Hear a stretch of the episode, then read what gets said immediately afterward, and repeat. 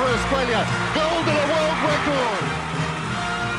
Now it's Donovan Bailey trying to pick up runners. Donovan Bailey is putting on the third. He's got it. 984, a world record for Donovan Bailey and a gold medal. A perfect score. 10.0 for Nadia Comaneci. A perfect score. So in over 100 years, nobody's won as many medals at the Olympic Games in any sport than this great champion Michael Phelps. Usain Bolt sprinting ahead, winning by daylight and setting a world record 9.68. The wind is okay. How easy was that? It is Off the Podium, an Olympics podcast coming your way today. For an athlete interview, they're back a few weeks away, of course, for the World Cup. Now that that is done and dusted, we are back into the bread and butter of Off the Podium, our athlete interviews.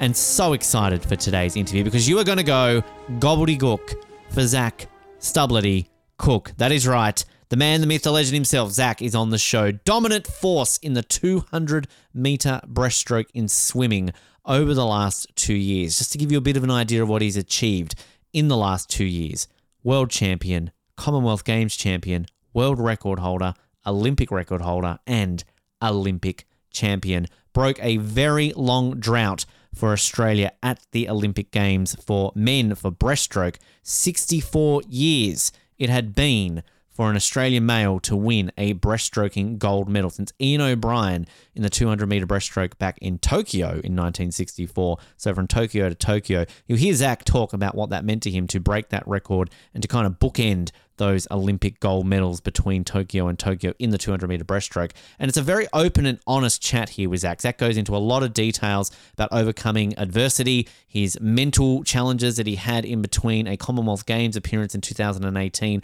right up through to that Olympic gold medal in Tokyo, and just really how he had to overcome a lot to get to that point and how he very nearly much gave up swimming after the Commonwealth Games in 2018. So it's a very open and honest chat here with Zac. You're going to learn all about that and also learn about his passion for one thing in particular coffee. We could get him back on this show and just talk to him for an hour about coffee. And I'll say one thing generally, when I do these interviews, I'm sitting here drinking a cup of coffee, usually at the beginning, usually drink it by halfway through the interviews, and I'm just I'm just sipping on Nescafe Blend 43. And here he is basically talking about all this amazing coffee stuff that you'll hear in this interview too. So if you ever thought you were going to listen to an interview and off the podium with an Olympic champion and we're going to talk about coffee, then this is the interview for you. Lots to get to here. You're going to love this chat. Here is our chat with Olympic champion in the sport of swimming from Australia, Zach Stubblety Cook.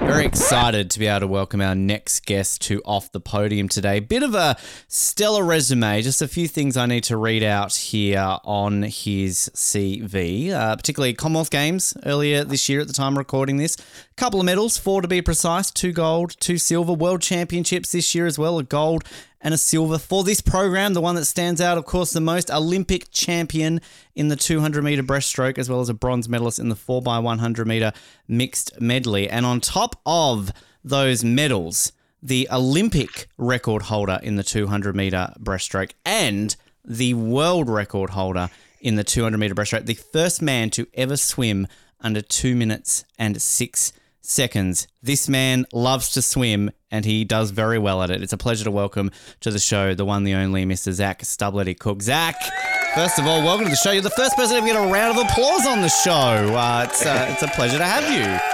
Well, thank you for having me. Yeah, it's a, it's an absolute pleasure. It's uh, it's very exciting, and I should have mentioned it's time to go gobbledygook for Zach Stubblety Cook, uh, just because I'm sure you never get that after the Olympics, right? That has never followed you around since Basil said Ah. those words. You know, yeah. As as long as everyone has a crack, right? As long as my name's out there, it's, it's kind of nice. You know. exactly. Um, yeah. Which I I also found out in the lead up to this interview that we've all been saying your name wrong. It's not Zac Stubblety-Cook, it's Zac Stubblety-Cook. So we've got to pronounce Yeah, the I mean- L right.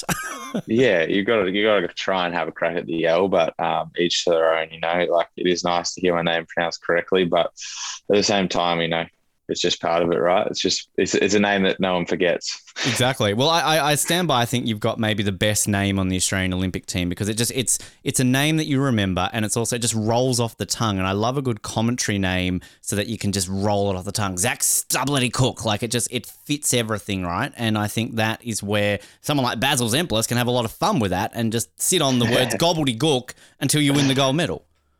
Yeah, yeah, and uh, you know it's also nice as well. Like, uh, mum's a home ec teacher, so she gets Mrs. Cook, which so, you know, if you ever need to shorten it, it's not like they're both two complicated words. Exactly, and then also again, you got the first name beginning with letter Z, so like you've got great initials, which I'm sure are very unique as well. So like ZSC, I mean, I don't think many people in school had those. So if you ever had somebody like carve into a desk like I heart ZSC, like I mean, you know who they're talking about, right?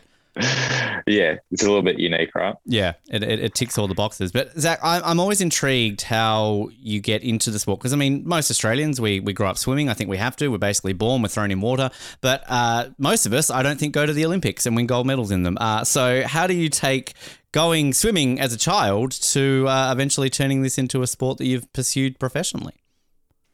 Uh, yeah. So for me, like personally, like I actually was a, afraid of the water. So I remember going, mum taking me kicking and screaming to learn to swim, as every Australian learns to swim, and especially up here in Queensland, it's uh, it's a bit, little bit different. Um, you know, everyone learns to swim because you grow to, you go to the beach growing up. Um, so for me, that's what it was always about. It was always about water safety when I was quite young, and then I was very lucky to go to a, a, a primary school where we had a, a, pool and a swim club. Um, so all of a sudden, all of all my friends from primary school, year one, year two, year three, and and year four, it was all of a sudden we're all they were all swimming, and I was like, well, you know, I've got to overcome this fear. So I can still remember. I think it was year one. I was about six years old, and I did the half lap back then, and that was with a senior um, school member or senior club member. So that was someone in year seven or eight um, who would then basically hold us to to halfway down the pool. I remember closing my eyes because I was so scared, and then ending up hitting the other end of the pool. And it was a 25 meter pool back then. So, yeah, I remember swimming that, and then the rest is kind of history. The next few years, I I kept swimming and kept developing my skills um, as as a young, very young athlete, and then. I had the opportunity in 2009 as a 10 year old, very lucky to have parents that supported me to go all the way to Perth to swim 42 seconds, uh, a 50 meter breaststroke, and waited a whole week to, to swim that one swim. Um, and now, you know, uh, I've been very lucky with the opportunities I've been presented um, in the sport from from my schooling at, at Churchie to, you know, being able to swim with the senior group um, as a still junior developing, um, that being through Vince Raleigh, my current coach. So I've been very lucky over the years, but it has taken a little bit of hard work and dedication. Um, obviously goes into that, but yeah, I've had I've had very good opportunities along the way. It's a fascinating story to think that it was just a, a fear of something that basically uh, that, that led you to that. That that that's incredible, and then have the supportive parents, as you said, to kind of take you on a bit of a trip because that's that's not exactly a short trip from uh, Queensland to uh, to Perth, is it? That's basically as far as you can go, pretty much anywhere in Australia, from one end to the other. Yeah, yeah. So that was um, a great trip, and back then as well, um, we actually had state championships in Cairns of all places too. So it wasn't like it was just one trip either. It was multiple trips just to be able to even get to Perth. Um, and you know, I think mum grew up playing tennis, and dad grew up in Victoria playing AFL and rugby. So we were never born for the water, but um, you know, the background wasn't necessarily there, but I think they supported me and they continue to support me in whatever endeavor I have. Um, and that's something that I'm really grateful for. Did you play other sports? Sort of mentioning what your your parents did, sort of outside of swimming. Were you uh, much, you know, doing a lot of activities in different other sports as well? Yeah, I mean, I, am definitely a big advocate for a person first approach. So I think up until I was the age of 14, I played soccer, water polo, um, throughout all those years, and uh, I thoroughly enjoyed those two sports. And I think I, I always say to people, I look back at you know probably when I was edging on high school, um, it was 50-50 between water polo and swimming. Um, I really enjoyed the camaraderie of a team sport that was water polo and the ability to play um, and swim as well. Like it was kind of the best of both worlds. Um, and then moving on from there, I think the opportunity arose to go to the school I went to um, for swimming. Um, so that kind of cemented the the beginning of my swimming career as a senior, more senior athlete. Did you have ambitions for the Olympics? Was it something that you watched as a kid and thought this would be something I'd like to go to, or did that sort of come the more you progress in your swimming career? Um, for me, like probably as I started to go through high school, I always wanted to represent the country um, in whatever state that was. Um, that was always the goal, and I think like as you progress in the sport, you realize that is the pinnacle of some sports, not all sports, but in swimming, it's definitely the pinnacle. Um, that, and you know, like world champs is probably second to that. And Pan Pacs and Com Games are on a similar level as well, depending on the event. Um, so for me, representing the country um, was always my goal. Um, and to get the best out of myself was simply the goal always and always continues to be the goal. Um, that's regardless of the results or anything like that. It's just about challenging myself day in, day out. That's probably more broad to what you're talking about, I guess, is like, yeah, there was an Olympic dream, but I guess it it was ignited probably watching the Rio Olympics um, more so. I think when I was a bit younger, I didn't have a full appreciation of what it was to be an Olympian and why it was so significant. Um, so yeah, I, I, do love aging me on this show, Zac. When you say, "Oh yeah, the Rio Olympics," that was the first one. That sort of, I mean, I just won't mention that I remember watching Barcelona many years before you were born. Um, so we'll we'll skip past that one. I'm always intrigued with swimmers though how they choose their strokes because I believe you are the first breaststroker we've had on this show, and I guess out of all the strokes, I feel that's the one that maybe gets the least amount of attention for unfair reasons. We can talk about that. But was it just a simple case of you gave them all a crack and that was the one that you ended up finding you were best in? Uh, yeah, I mean, they say breaststrokers are born, not made. Uh, is is the and they say breaststrokers are a little bit weird compared to the rest of them. So maybe that's why we don't get as uh, as much uh, publicity. But for me personally, um, I always enjoyed breaststroke and enjoyed the technicality of it. Um, I'm a big process person, so I like the the finer details of. And there's throughout swimming, it's always, but um, breaststroke's unique in that it's definitely the least efficient stroke. Um, even fly is a little bit more efficient if you're technically really good at it. Um, breaststroke just lends itself because you don't actually come out of the water at all. Um, you are swimming entirely through the water, so for me, that's probably more senior athlete that I am now. See the value and joy in that. But earlier on, um, I think I definitely swam everything, like some fly, back, breast, probably not so much back, but definitely freestyle and butterfly. Um, and definitely a lot of medley when I was younger and probably uh, slowly phased that out over the last few years. Like I still was racing okay, the occasional two med at at a meet or the occasional 200 medley at a state championship. So for me, and that's something that definitely advocate for younger swimmers is uh, do everything because it's it's fun. Like I remember, I think it was year seven, so I was 12 years old. I was racing butterfly, freestyle, breaststroke, and medley. So I was racing as much as I could, and it definitely is a lot of value uh, as you move through your career. Is it a sport? You're talking about the the technicalities of it. Is it the most? I guess the fine tune nature of it. Is it the one stroke that you can really work on it on a level which maybe you can't on freestyle, backstroke, and butterfly on just finding that time based on that technique? I'm sure you can do it on all of them, but I mean, to me, breaststroke doesn't necessarily seem purely about the speed, if that makes sense. Of course, you want to go fast, but more of the technique around it rather than just get in the water and, and go for. I'm probably explaining that really badly, Zac. Please shut me down here. Uh, but uh, I'm, I'm, I'm guess I'm asking the, the technical nature of it. Is it something more attuned to if you're fixing up a car? You can be more technical on a car with breaststroke than you could be with freestyle. That is the worst question I've ever asked, Zac. Please completely skip over that if you want to. I mean, it's more probably geared towards the efficiency piece. So it's like, I guess, in freestyle, you have, yes, you have a lot of technique and a lot of technical ability, um, but the caveat to that is you you, you occasionally see a freestyler get through to a World Championships finals purely on power. Um, That's the word I was some- looking for. Power. Thank you. Thank you very yeah, much. Yeah. So I guess like it's it- it's just different in that regard. It's not any better or worse or more technical, I don't think, but it's just different in that regard that it is least efficient, so you can race it all differently. Um, so there's a there's a technical aspect there in terms of if you have more power. Um, typically, those guys race faster front ends and a little bit slower back ends.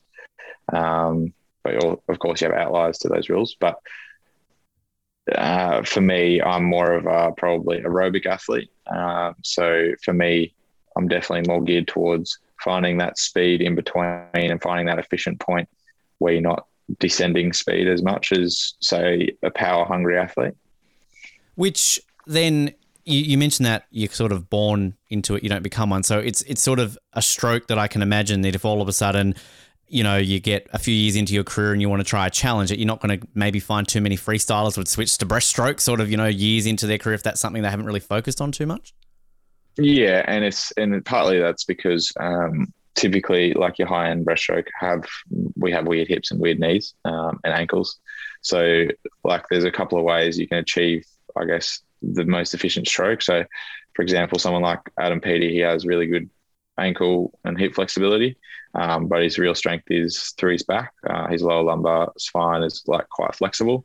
Um, but then you take someone like Leisel Jones and her hip mobility, like there's photos of it. It's like on paper, physio goes like, oh, that's just insane that she can get into that position, let alone then have power to apply in that position. So there's different ways of achieving it as well. So, but that's probably where the fact that freestylers don't swap over. Mm. Um, that's pro. That's typically why. Um, sometimes you get a bit of crossover in butterfly because it is a similar muscle group in the upper body, um, but that's probably more on the sprint side and less on the on the 100 and 200 side. So that I can imagine then the breaststrokers in a gym are doing different exercises to the freestyler. So basically, if you're at a, a swimming gym, then uh, you, you can tell maybe who's a breaststroker versus who's a, a freestyler. Yeah, definitely. And I think like, I mean, personally, I think a lot of what we do is the same, but it's probably more.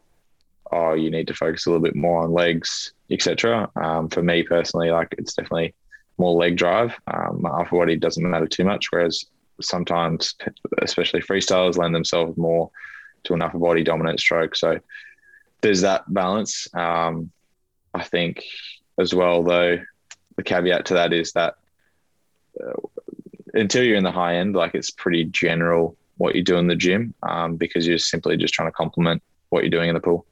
You mentioned that progression sort of uh, when you sort of started focusing on it and everything. I mean, when your parents obviously on board with you and you, you say to them, Mum, Dad, this is what I want to do, they're taking you to Perth, they're taking you to Cairns. Is it a hard conversation to have? Like, if you like, this is what I'm growing up to be? Because obviously, a lot of us want to grow up and be an athlete, and realistically, we don't always make it. So, do they sort of have to sit you down and go, Zac, we're going to support you, we'll do this, but. Uh, you know, what else do you want to do? Like, or are they fully on board of like, no, you are going to be a swimmer. We will support you. It's it's this or nothing. Um, probably a bit of both. I mean, I had some really good mentors, especially when I got to high school, that gave me that perspective of like, you know, you can't just be an athlete. Um, you know, your athletic career probably lasts, if you're lucky, till you're 30. If if you're happy um, and content with what you achieve before you're 26, a lot of people retire around that age. So it's a it's an interesting one because you know you have till you're 26 and then you've got what 60 odd years of, of working. Um, so what are you going to do for the rest of that? And my personal opinion is, you know, you are a person first, and that's probably first and foremost. And if you align your values with everything you do in your life, um, that's when you find you groove both in the pool and out of the pool um, in whatever you're doing. So for me personally, like I'm a big, big person for like my values of you know, hard work and determination, but also caring for others and, and trying to get to see the best out of them um, is, is something that I'm really, really passionate about. Um, so for me personally, like those are the things that I try and align myself with both in and out of the pool in all activities I'm doing. So I study, I was working pre Olympics, but there's a lot of other moving parts now um, that come with post Olympics and post World Champs and all of the above, which I'm still not used to yet. Um, so doing things like this, I'm still like not super comfortable doing, but I, I do enjoy doing them and having a chat and uh, especially this longer form stuff where you do get to have a bit more in depth stuff. So I can imagine it's all about routine. I mean, swimming, you're up early, you're, you're swimming laps. It's it's a routine, right? You've got a training routine, which then I can imagine if you're that way inclined transfers into your life what you're talking about. And is it sort of are you a routine based guy? Like this is what you live your life on, or is it sort of a case of, well, I am in the pool, but outside of it, it doesn't sometimes translate into other things? Uh, a bit of both. I think like when I find passions, I it's all or nothing for me. Um, so for me, I have passions of of well, one of my passions is mental health and and looking after my mental health, and that's probably come through some bad experiences of swimming also, um, and not having that balance, but also yeah, getting the best out of others and and educating others on my experiences, helping them learn from those experiences. Um, definitely passion for coffee and cooking and baking and all of those things. So, and all of them are process driven things too. So I find myself that's something I thrive on. Rules and process is like when there's a set parameter of how to do something or what to do in certain situations. That's when I thrive. Um, the best example of that was we're in we're in um, Sabadell, just outside Barcelona. Um, and we had two weeks where a lot of people were getting sick um, after World Champs, which is typical. But uh, we also then had no real structure. We could train kind of whenever we wanted, we could gym whenever we wanted, um, all of those things, and meals weren't provided. So we were eating out all the time. Um, and like, I didn't I couldn't put my finger on why I was stressed um, at the time, but I was really like worked up and just a bit on edge, um, and not necessarily in a bad way. Just like felt scattered. I remember then we went into Chartres. Um, that's just about an hour train ride out of Paris, and we were, we came together as a team again. Um, and Commonwealth Games team came in and all of a sudden I just completely relaxed and trained better and and it, it, was all because all of a sudden meals were at a certain time. We were all back in a routine, like we were all training at the same time, and like I was like, oh, I didn't realize like how much I loved and thrived off structure and hmm. routine. Mm. So, wow, for me, um, it's been it's been an interesting year of self reflection in that regard. Fantastic. Good to sort of learn about that. And trust me, we're going to ask about coffee. That's uh, that's a big question I need to find out about. When you were 16, you had a tumor in your shoulder, which obviously set you back a little bit there. I mean, what was that like at such a young age, discovering that, and kind of what was that process like to get from discovery to, I guess, eventually recovery to getting back in the pool? Um, for me, it was, if I'm honest, it was a real testing point, I guess. I've had a few times in my life where I've been tested on whether I want to really do this. I think at the moment I'm probably going through something similar. Um, it's just a phase in your life where, for me, that's something where I reflect on where I had two options. I had the option of of stopping, and that was it, um, and just swimming out the rest of my high school years, and then kind of not continuing, or giving it a red hot crack and giving it all I could, um, and giving putting my best foot forward in that sport and seeing what happened. So for me, I actually gave myself a timeline. Said if I'm not on the senior team by the time I'm 21, I that's it. Like, and that was for me about an age where you start to develop as a senior, and but then you also still have enough time to to get out uni by the time you're 25 and and still have a good career in that regard, and and still be young enough to get going there. Um, so for me, that, that's what happened, and and at that same time, another spanner in the works was I'd just chosen to do a three three year senior at school. So it was to split my 11 and 12 over three years. Um, so that meant an extra year at school. So I'd also had this other thought where I was deciding about that. Um, and then with this diagnosis, it was really like, all right, well, like I need to put my best foot forward if I'm going to do this, do this right. So for me, that meant basically a week after surgery, I was sitting on a bike for the next three weeks, um, every day, morning and night, um, just to maintain fitness. And as soon as I could um, lift my arm up again, which was about three weeks after surgery. I was in the pool, just slowly getting the strength back and Wow. slowly doing it. Um, and then, you know, I wasn't expecting much a year later going into Olympic trials um, and didn't get much of a result, but it was a great experience to have a first Olympic trials and something that really prepared me going into 2021. Yeah, I I mean, it's obviously all of that coming at you at such a young age. I mean, I imagine it helps you mature a little bit, making all these decisions at, at 16. That's crazy. Yeah, it was different. I mean, if I look back on it, I was probably making a lot of the decisions through parents and also like intuitively. I think personally, like I'm a very old soul. Uh, I don't, I don't find myself craving a lot of what other young people crave, but um, for me, I think I've always been an old soul and something that that was quite intuitive. But at the time, and only looking back on it, I actually realized the gravity of the whole situation. I go, oh, that, that was a make or break situation for me. Like, Yeah. didn't know what was going to happen going into surgery, didn't know actually what the tumor was until after it was removed, um, which was lucky, lucky it was benign. But at the time, like, I, I remember like mum coming home, mum like crying, and I'm not realizing why, like, not fully comprehending what was actually going on. Um, but, you know, it, it all happens and all happens for a reason. And I'm lucky that you know I had the support around me, had had not just from parents but from family and friends and friends that were you know in the younger cohort as well and swimming people and um, yeah, and I'm definitely better off for it. Um, I wouldn't. I would do it again if if if that's what it meant. The experience I can imagine of being in Olympic trials uh, for 2016 and then going to a Commonwealth Games at, at 2018 as well, all sort of things on that journey you were mentioning. But how important were they, those two meets in the grand scheme of things to help you towards what you obviously had a pretty breakout year a few years later? Were they very important for sort of that development? Absolutely. I think like they teach you that it's not just talent and it's it's more it's more than that. Um, and then I think probably not just those two meets taught me a lot, but moving to a squad where at the time we had Jess Hansen, Jack McLoughlin, and a few others, um, where they were all senior athletes, all been on a senior team since 2014. Some of them and a bronze at a world championships. Jess was, and so I got to see what that was like at 17, what it took to be an Olympian and be an Olympic medalist.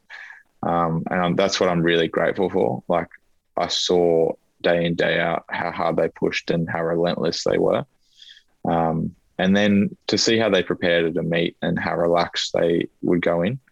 Um, and then I think 2018 we can probably touch on a bit more and dive in a bit more because it wasn't the best experience um, for me and something that probably was the turning point in my senior swimming career. I was lucky to have it at the beginning.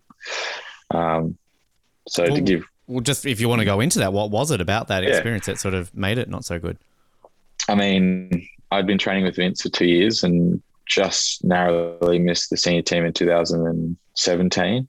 Um, and a guy I'd raced my whole kind of age group career, which Matt Wilson, um, he made the senior team the first time um, that year. So it was also different because I thought I'd been working hard enough to get on the senior team. Um, but in hindsight, I probably only would have raced one race. Um, and I got to go to the World Juniors and race half a dozen times, if not more. Um, similar program to what I'm racing now at a World Juniors. So it was it was a really great experience. Um, but then a year on, like I really wanted to get on the senior team for the first time, and I remember trials was okay. Like it was a bit touch and go. It definitely wasn't what I was capable of. Um, so I was a bit iffy there, and I didn't realize how important the mental component was going into Commonwealth Games, and tried to get other people's um, mindsets. And looking back now, that probably wasn't the best idea, but um, I got to Commonwealth Games, and I remember the heat of the two breasts was day one, session one.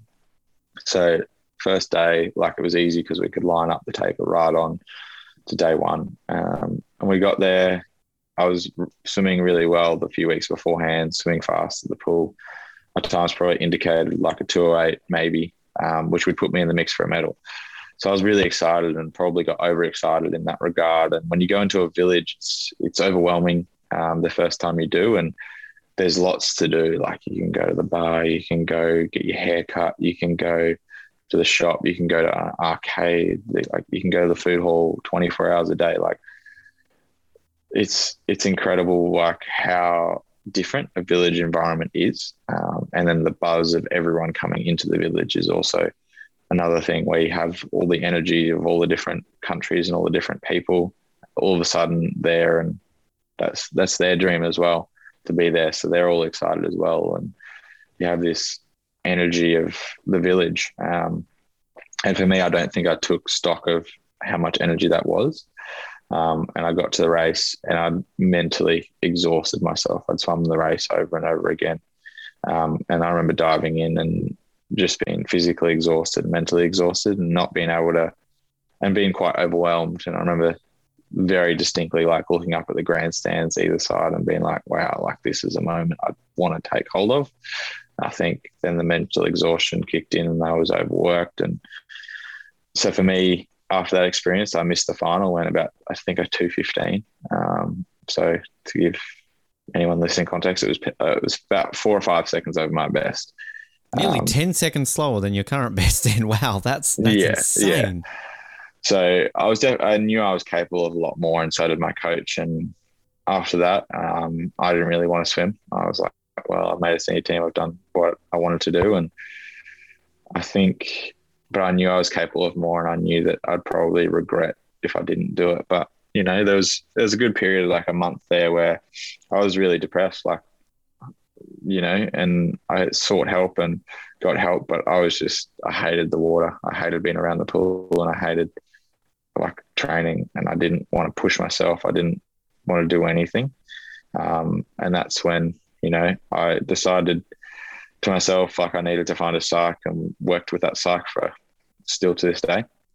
Um, and we worked really, we worked really well together and worked on the balance and worked on the person first approach and led me to moving, like shifting my, like I guess, non-swimming career to something more suited, like business and psychology, um, moving, you know, my mental state. And, you know, we got to Pan Pacs three months later and I swam a 207.9.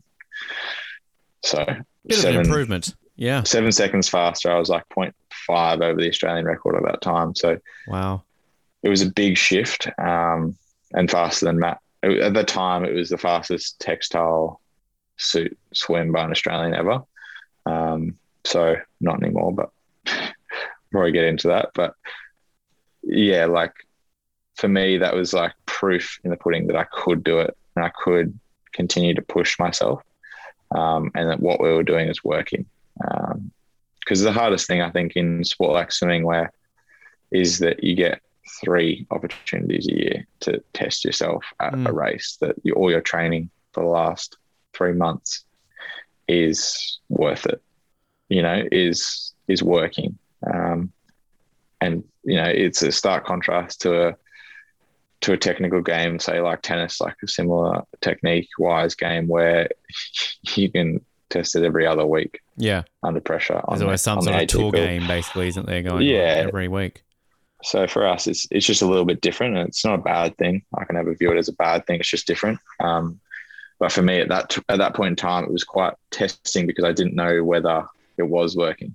Um, but then to have that Pan Pac success and get a silver medal, um, you know, 2079, it was, it was it was really special and probably, if I'm honest, like one of the highlights of my career to to be able to turn around in three months from being depressed and hating the water to swimming that well. It, it, some some probably look at it as a bit of kick in the guts because I would have won Commonwealth Games three months earlier with that time. But you know that taught me a really really important lesson that you need to have everything right.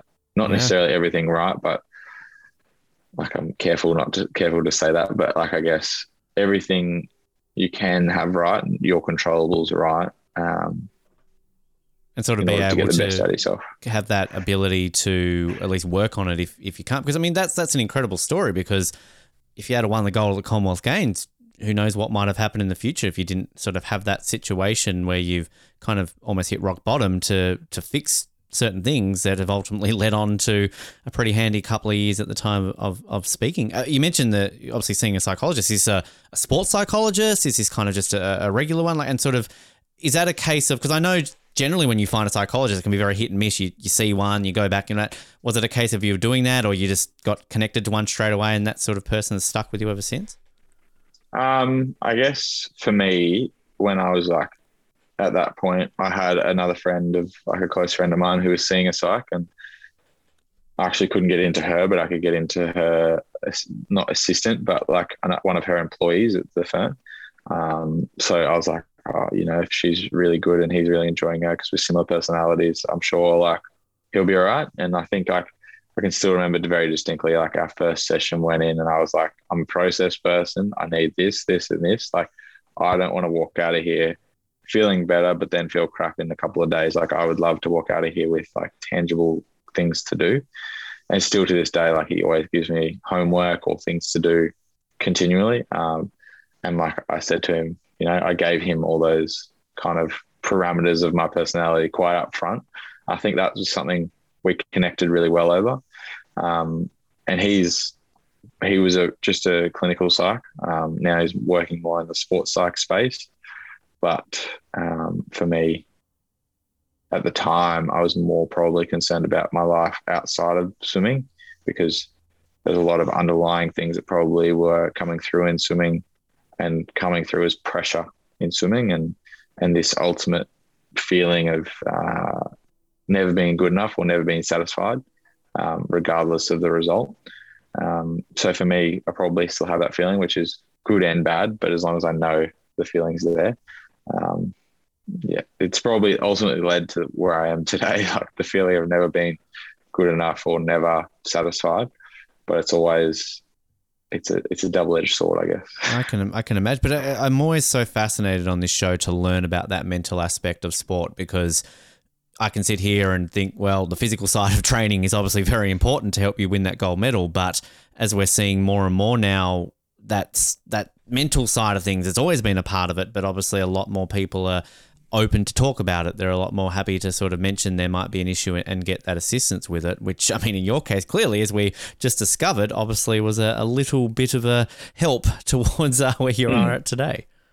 Oh, yeah, absolutely. And like something I'm really grateful to be able to even talk about openly. And it's something that I wish, especially young males, probably as they transition out of high school, I think there's a lot more of them that struggle than people realize. Um, and that's something I think people, you know, shouldn't be afraid of because everyone has issues and everyone, uh, and when, whenever they're ready, that's that's the main thing too. Like sometimes you need to recognize, oh, I'm not ready to fully unpack that, and that's okay.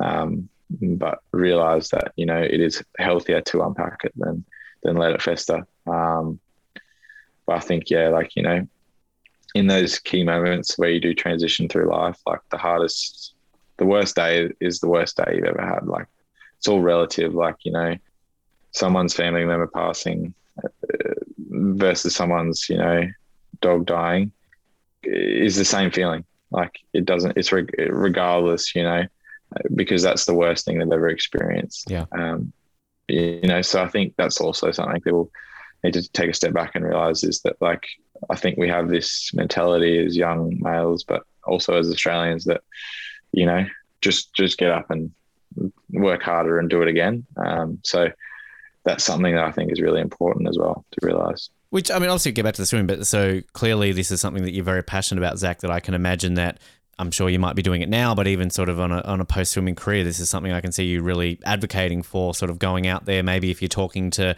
schools or, you know, young swimmers, that it's obviously, sure, I've had this great success on the physical side and the winning the gold medals, but uh, let's take a focus on your mental health and realize how important that is as well.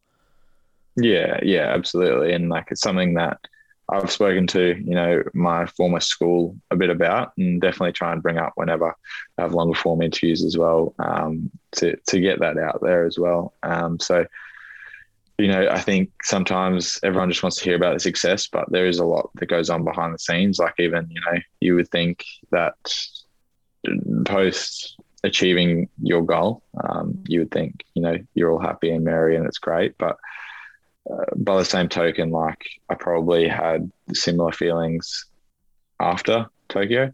Like probably, you know, the three, four months after till the end of the year after the Olympics, it was great. But then after that, you go, oh shit, like what's next? Um, and you have this.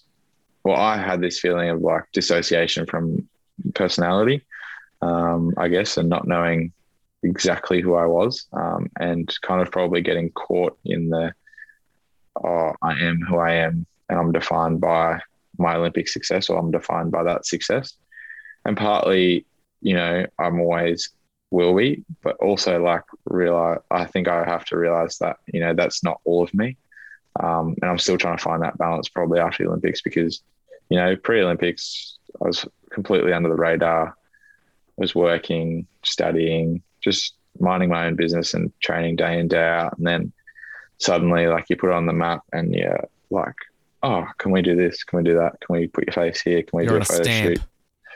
Yeah, and you're just like, oh, okay. And then like suddenly people are telling you, oh, you know, how amazing it is. It's like, yeah, it was pretty cool, but like, um, that's not who all I am. You know, like Yeah.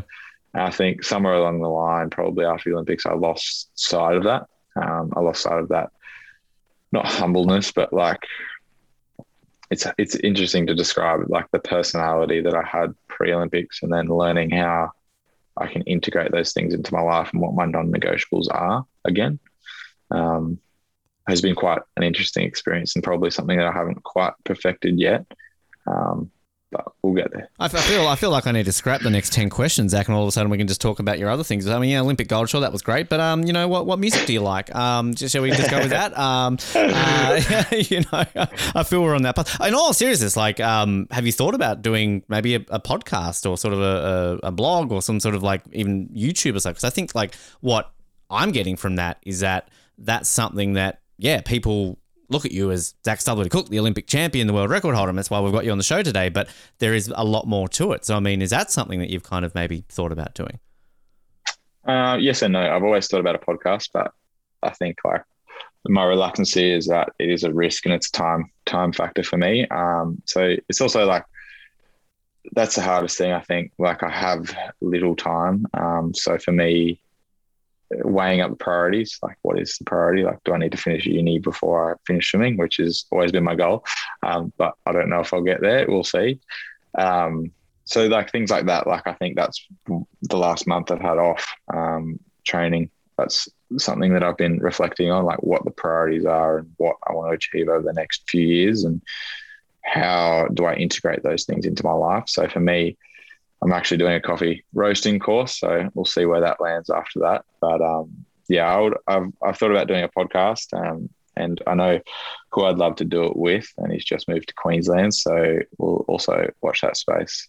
We'll definitely be keeping an eye out for that. A coffee roasting podcast, perhaps, maybe as well, or Maybe, maybe we'll see. Maybe, maybe a podcast over coffee. yeah, hey, exactly, exactly. There was, uh, I think there's a, an AFL one, isn't it? Like uh, talking uh, footy over coffee or something like that. I think they've just started recently. So um, there's a, there's a few. of them. What was the the one that Jerry Seinfeld did? Wasn't it like uh, drink Uh, comedians and cars Comedians, and coffee. Cars and Coffee, Yeah, yeah. something like that. That was that was clever. That was a good one. So Mm. yeah, with that, I, I mean, the lead up to Tokyo.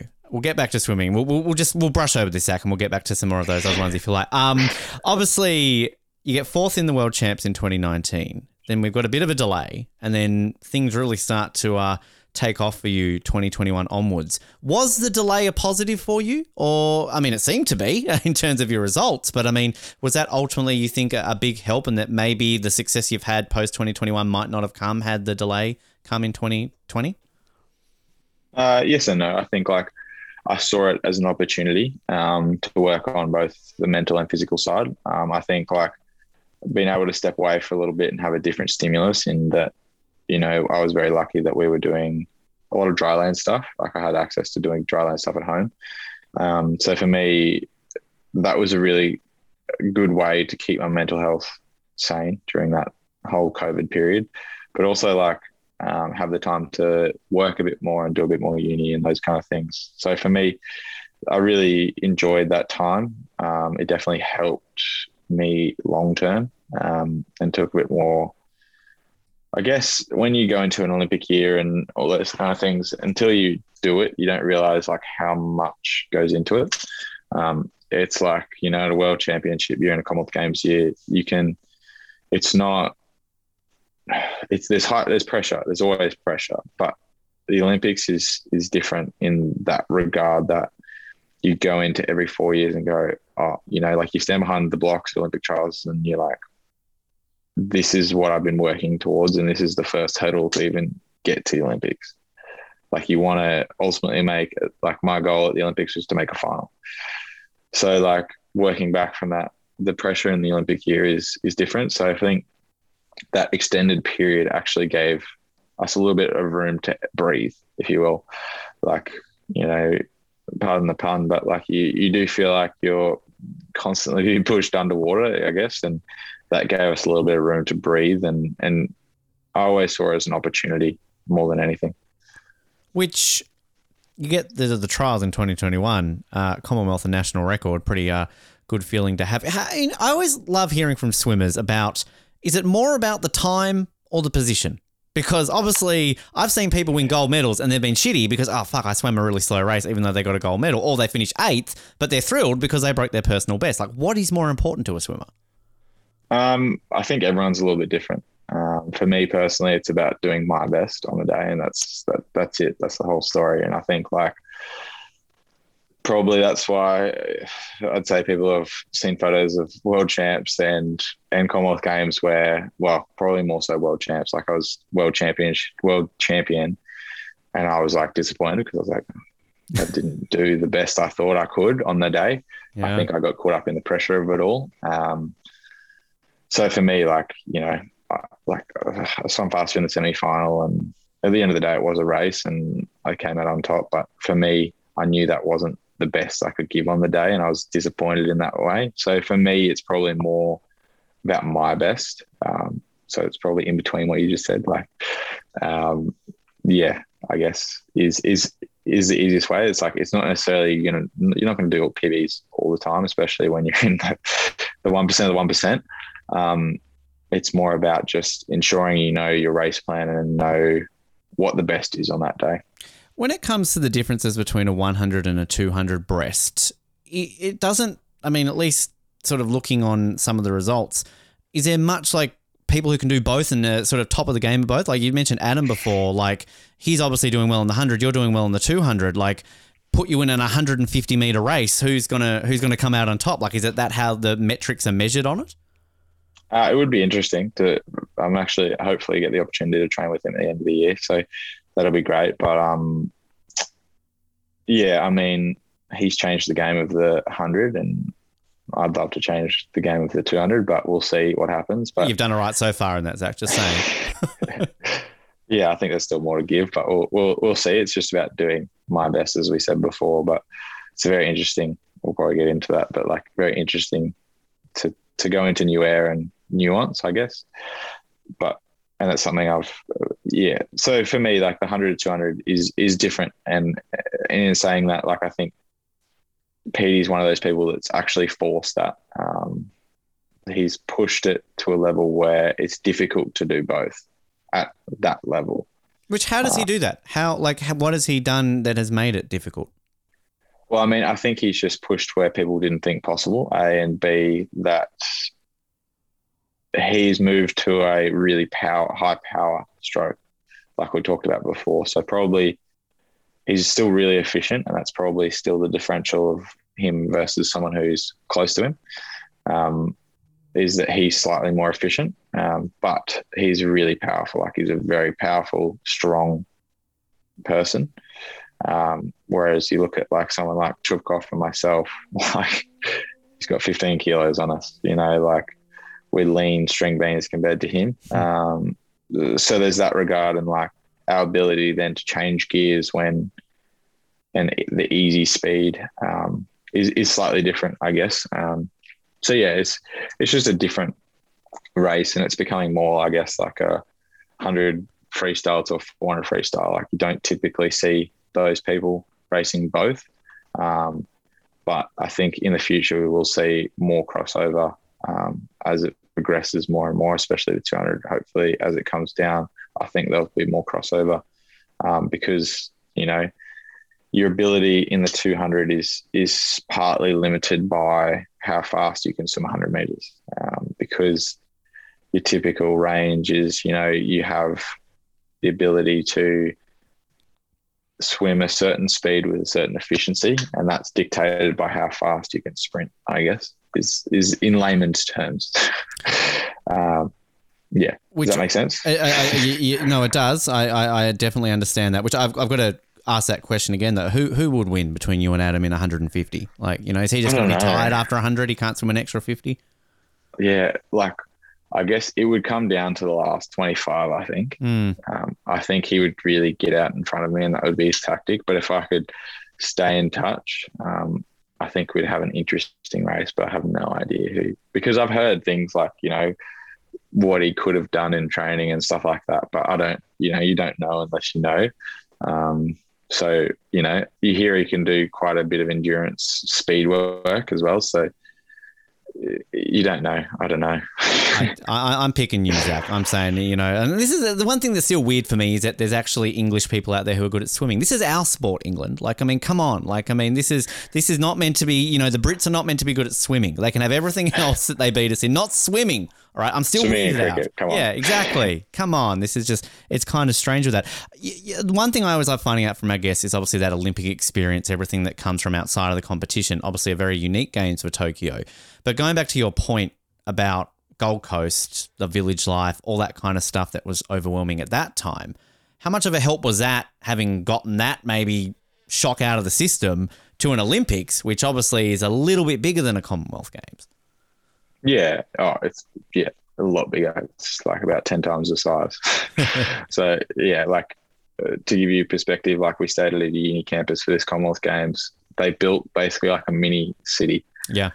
Like you know, like I was just in Hobart, and any Hobart listeners, probably about like half the size of your city. That's Like, not hard. That was the, you know. that was the village. I'm sure your house right just- now is probably about half the size of Hobart. Zac, it's all good. Yeah. yeah. So like, it's just massive. Like I think we had 50, 50 something thousand people in the Olympic Village, whereas I think the Commonwealth Games, I could be completely off, but I think it's like 10,000, if that. And that's including staff. Mhm. So it's ridiculous. Like, you know, there's three dining halls at the Olympics and they're like both all like double story giant things. It's like insane. Um, so yeah, like it's just it's just a different game. And I think like I was really lucky to have Commonwealth Games and having that experience. But on top of that, I think like um, I was I'm very quite close with Mack Horton and like having him uh, and his experience and rooming with him was really I think vital to like my success. And I think like I'm very lucky that he took me under his wing and we bonded a lot over that experience and over other experiences as well. And I think we're both friends outside of the pool more than swimming. Um, and I think that was something really, really important as well. That like he kind of nurtured me through the experience and reminded me while we were here and always brought me back to centre. We we had Mack on a couple months back. Now, well, actually, a lot longer, probably about a year ago now, if I'm actually uh, doing the maths correctly. Uh, I loved learning about his love of hummus. Uh, did he get you involved in his hummus love, and then you get him involved in your coffee love? Is it kind of like a nice uh, mutual sharing of foods there? Oh, he hasn't got me involved in the hummus, but he definitely got me involved with uh, film photography. I think Ah. like I was into photography a bit beforehand. Yes. and then he uh, introduced me to film and the nuance of film and now i only shoot film and no digital camera so Wow. you know but to be fair i've also like converted him to filter coffee like he was very reluctant um, but now he's now he's all about it like i was on i was at his place on sunday and he had his filter set up and i was like ah. Oh. man it's only taken me two years but we got there Perfect. Who would you beat him in? Like, could he race you in breaststroke? Do you think? Like, no, well- no chance Well, like, would there be a middle? What's the middle ground then? Like, he's good at freestyle, you're good at breast. Like, do you just have to go in a backstroke race against each other to see who's like the ultimate champion or something like oh, that? i reckon we'd we'd have a battle either backstroke butterfly or a medley Mm. i think medley could be the jam because like i think because he's a big quite a big guy i reckon he could muscle through the fly and back Yep. but the breast then you know like i think it'd be a bit touch and go between us. I I'd think like it would be quite an interesting. I love race. these ultimate battle ideas. That this needs to be more of a thing, like in swimming. You know, like it's kind of just, just get it out there. Like ah, Thorpe and Phelps in the freestyle, whoop de doo. Make them do breaststroke. Let's see who the real champion is in between them, right? Like, come on, anyone can do freestyle. It's breaststroke's where it's at. Come on, that's what we want to see with it. Uh, yeah, it would know? be it would be interesting. Some of those things. There's your It's- promoter's dream. just just get him out there. Obviously, um, gold medal, not bad at the Olympics. Um, can you put into words that feeling? I always like asking this to find out if our Olympic champions can put it into words. And given now it's obviously been a bit over a year now that it's happened, I don't know if it's sort of your words might change now to when it ultimately happened in Tokyo. Um, I think it was like the ultimate proof that I could do my best race under immense pressure.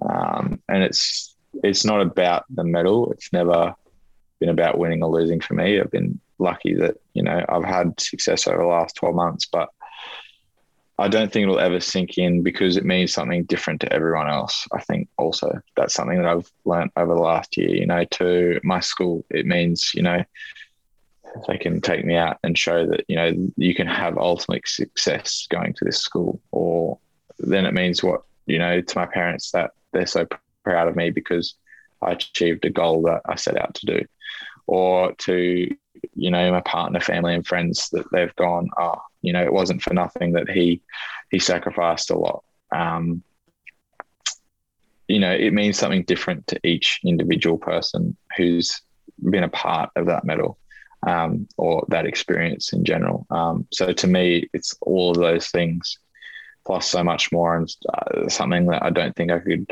fully even comprehend, let alone put into words. But it's it's fascinating when you're talking about life before and life after. And you said you set yourself a goal of making the finals, you do that, you win a gold. You get out of the pool, you got Channel 7, you got all these people interviewing, you, you've got all that.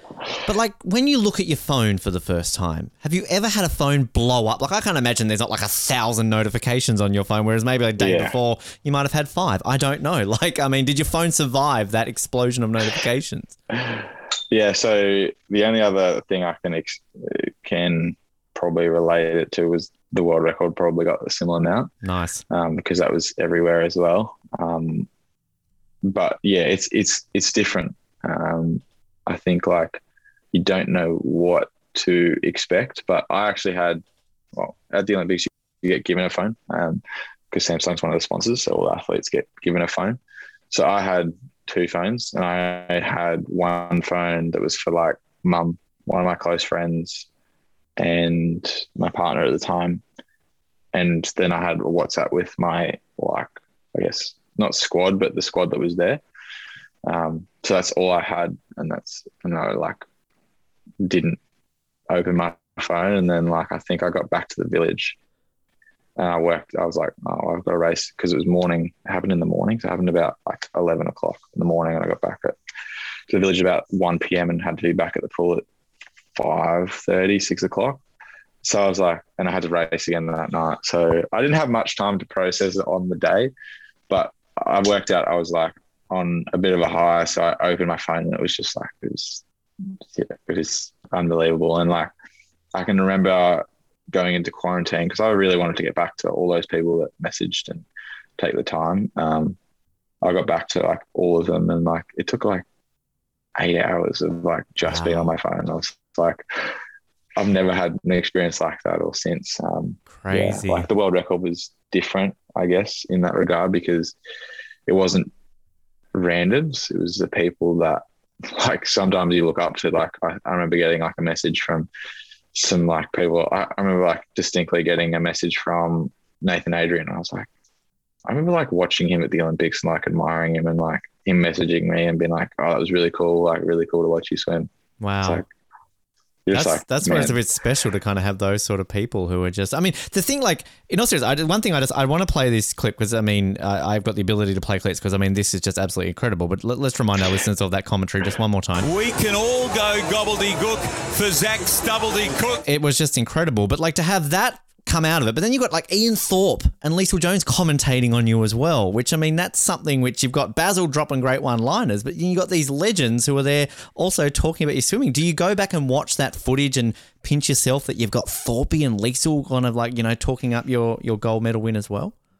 Yeah. Um, I mean, it still doesn't feel real. Like I watch that race and go like, oh, who is that? Like that's probably, you know, something that has been weird to deal with. It's like it doesn't feel real because at the end of the day, for me, like it was like yeah, it was in the Olympics, and yeah, like I felt the sense of occasion, but I was just enjoying myself. Like I was just enjoying swimming for what it was, and like the purity of that experience for me was something that like you know I've only I only ever I've only experienced it once this year, and that was trials. Like it was just purely the challenge of getting the best out of myself. Um, if that, yeah, I guess like some people will resonate, some people that will go straight over their head. But like for me, it was like the pureness of sport in that moment. Um, so for me, everything that happened around it was just unique in that regard, but and and kind of an extra bonus. Um, but you know, I've been lucky enough to have chats with Thorpe and have chats with Leisel and Hacky and afterwards, and like have their perspective of then the aftermath of it all.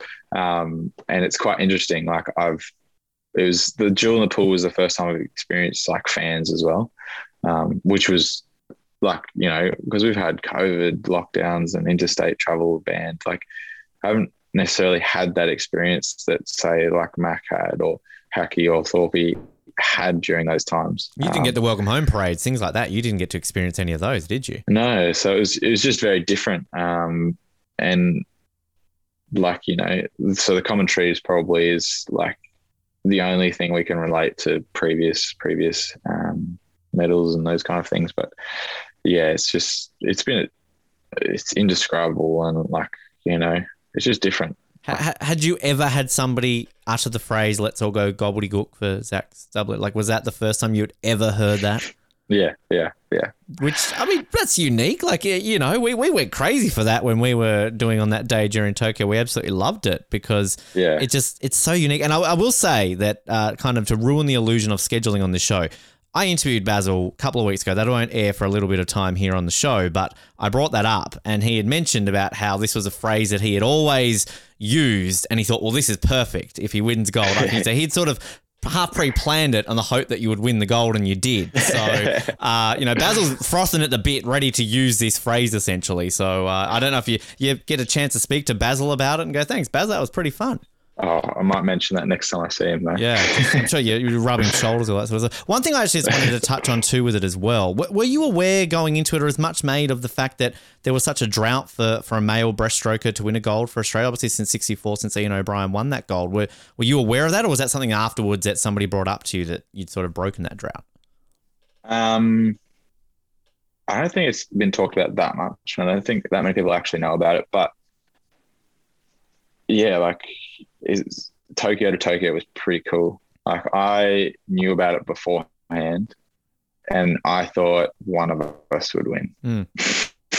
I thought Matt would like get the best out of ourselves on that day, and like I honestly thought it was Matt, but you know, things happen, and he was there, and he was you know swimming swimming the way he was swimming, but um, yeah, like I think I knew that someone told me two years earlier, but I like, you know, I wasn't thinking about it during the meet. It was more probably a couple of years beforehand that I'd been told it was like, oh, that'd be pretty cool. Um, but yeah, that was one of the best messages I got. Sorry to go back to that, but that was one of the best messages I got. I got a message from him. I was going to ask, had, um, had you talked to him about it actually? So that's I've never never spoken to him. I have his number, but I haven't called him yet. Um, so I do want to like catch up with him because I know he lives in Sydney, um, or Bathurst, but just outside Sydney. So, yeah, like I'd love to actually meet him, sit down with him, talk to him about his Olympic experience, yeah. his turn breaststroke, my turn breaststroke, and that'd be Tokyo crazy. to Tokyo would be, be a great experience. Yeah, yeah that podcast maybe podcast at one. There you go. That's that's you got a listener straight away with that because I mean it's it's fascinating when that record sort of came about because I mean you think swimming, I think Australia, you think we've won it all in all of them, right? I think it was sort of like saying the backstroke with Kaylee, it was like wow, this is a, a record that sort of you know you think wow, Australia's never really won many in, in in backstroke before. Which now that you've set this Zac, now that you've broken through, you've broken this drought. Can we get the kids into breaststroke? Like, is this now like cool? We've got the Zac Stubblety-Cook effect now that kids are going to be jumping in the pool, bugger the freestyle, bugger the butterfly, bugger the backstroke. We're getting into breaststroke. Oh, hopefully. We'll see. We'll see in about 10 years. Hopefully, Risen 32. Hey, sweep the breaststroke in Brisbane, right? Are you going to, I mean, 10 years? Is that something home Olympics, do you think? No, no. I'll be sitting on the sidelines watching. You'll be commentating. You'll, you'll have the next kid who'll be going, wow, Zac's commentating my race. And I watched his race in, in Tokyo, which obviously now, uh, Paris, obviously less than two years away.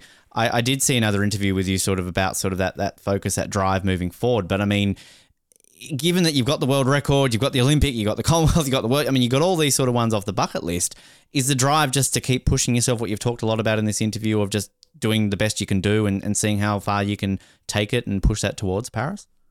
Yeah, absolutely. And that's that's always been the focus. Um, and continually will be the focus. I think it's different because, you know, like you like I had a recipe, I guess, going in like and I was following a process and following a recipe that was based on a few people's race plans um, and knowing my strengths and my weaknesses and knowing where I could hold and fold, I guess, um, in terms of the two breast. Now I go into a position where I'm not trying to reinvent the wheel or anything like that, but suddenly like I'm in the front of the pack, leading the pack of like where you're pushing beyond. Um, and I know there'll be other people out there doing the same thing as I'm doing and writing down similar similar race plans to what I think is possible.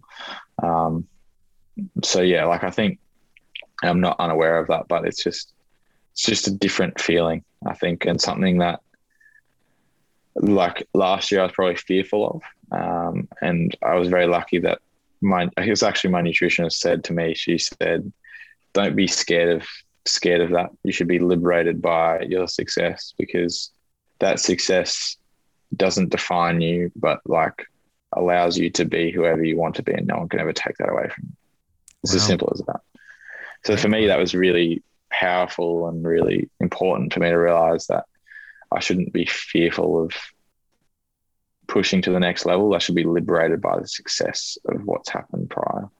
Um, so yeah, that's something uh, it's had to be a different way to look at it, obviously. It's very inspirational today, Zac. I didn't, I honestly didn't come into this uh, episode today thinking that I'd be so inspired, but um, you know, I, am I'm, I'm waiting for this podcast. I definitely think you need to uh, to get it up and running because uh, I'd, I'd, definitely be tuning with everything. Couple of things. We'll wrap it up with a set of fun, sort of get to know yourself questions. Always ask our guests on the show what you do with your medals. And obviously, I should have mentioned you got a bronze as well in the uh, the mixed relay as well. But uh, do you, yeah, no one no one cares about the bronze. But uh, you know, well, let's talk about the bronze. Fuck the gold. Um. it was the first first time it's been in the Olympics too. So yeah. like it was pretty special to be in that race. Like I wasn't expecting to go in racing that race, but we ended up racing. We we, we lot. had a lot of. It's funny you mentioned that because one of our co-hosts on the show, Colin, wasn't the biggest fan of the mixed events, and whereas Jared, our other co-host, and I, we loved them. I thought they were fascinating, so I'm glad they added them to the Olympics because they were great to mm. watch. Yeah, it's just a different event, something, and I think like it was really cool to be a part of then Duel in the Pool this year because mm. they experimented with a few more of those things. So they did like mixed freestyle, which is an event at World Championships and Commonwealth Games. Um, and obviously they did mixed medleys, but they also did able body and para athlete. Oh, nice. Which was a really cool. And then they did handicaps based on yeah. categorizations, um, which was really, really cool to see like um, how that was integrated. Um, so for me, like, I guess at the end of the day, like for me, when you are talking to from a commercial or from a public average Joe's point of view, you go like, well, is the race entertaining? Like, are you willing to tune in again and again? Like, yeah. And for me, like, it's not traditional and it's not all of that, but it is really entertaining to watch. Like watching based on each country's strength. That's where you like, yeah, that's where you can like play around with male, female, female, male, etc., etc. Like, the, the, the unknown of it too, like as you say, because it's like you might have one event where like you're in the pool up against somebody who's not the best in breaststroke, but then all of a sudden they're putting their butterfly swimmer in and they're going to be so much fun. And like it's just that that closing of the gap, and then you hope that they all sort of come together at the wall at the same time, right at the end. Yeah, yeah. So that's that's like the unique part of it, and it's something different. But I, I enjoy them, and it's really fun to race them as well. Like you never, you, don't have the opportunity to race like with the female team very often. Um, so it's really cool to be able to do that. Um, I think the other thing that's is really cool and probably not so much a problem for Australia, but you know, like one of my main competitors, Arno, um, from the Netherlands, he he, they actually don't have enough male athletes to swim a male relay. Wow. Like they simply they only have like eight eight or nine people on the team. Yeah.